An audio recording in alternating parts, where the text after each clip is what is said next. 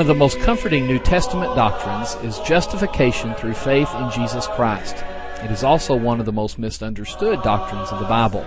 In this, the 25th edition of Sound Teaching, we're going to examine justification by faith.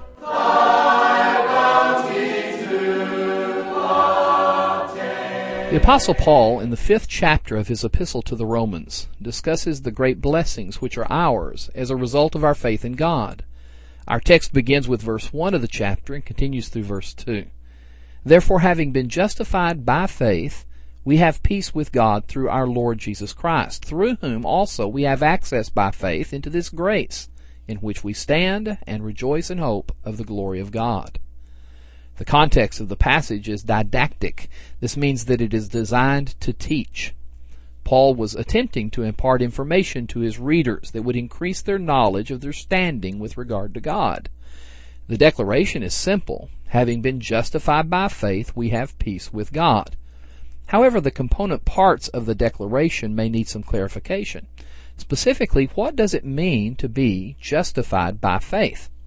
Now, the first thing we need to note is the cause and effect relationship between the two components of the declaration. Peace with God is the effect of being justified by faith. Justification by faith causes peace with God. It is, in fact, a legal standing. As a result of our justification, we have a legal or just relationship with God. The relationship is one of peace. Every faithful Christian is at peace with God. But once again, the question must be asked what does it mean to be justified by faith? In order to answer this question, we must go back to chapter 4 of Romans. Paul in that chapter makes note of the fact that man cannot be justified by works. He uses Abraham as an example of this in verse 2 and says, For if Abraham was justified by works, he has something of which to boast, but not before God. Paul further states in verse 4 of the text now to him who works, the wages are not counted as grace, but as debt. This passage is very difficult, mainly due to the false doctrines it has spawned, which serve to cloud the true meaning of the verse. Paul here is discussing works of merit, specifically the common idea of that day, which advocated the earning of God's favor. Many believed, in effect, that if I do enough correct things, then God will have to grant me eternal life.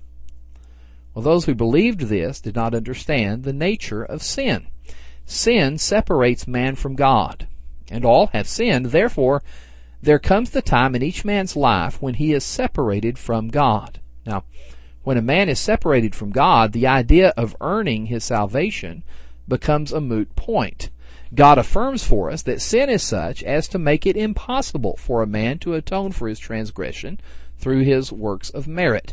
You simply cannot earn your salvation.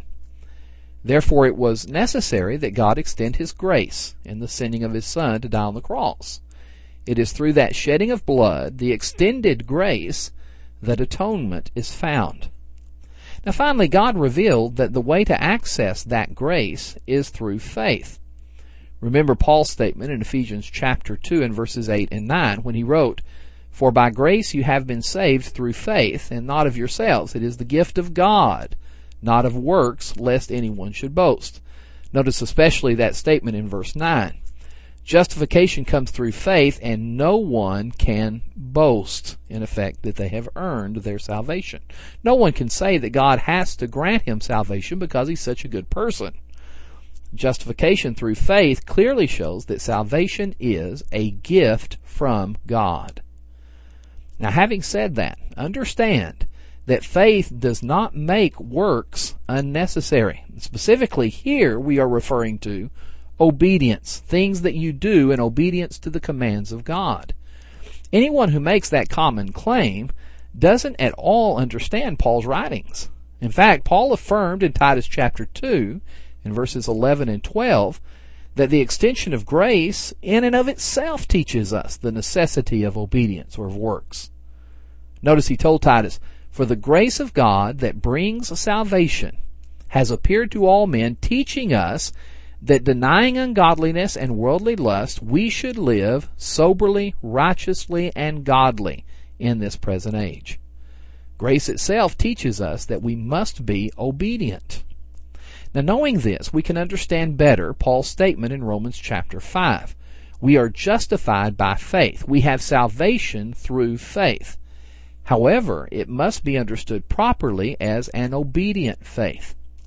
Even Abraham, who was cited above as an example, his faith led him to do things, to obey God, to work. And if he had refused to act upon his conviction, he would not have been justified. It is a working, living faith which grants us that peace with God.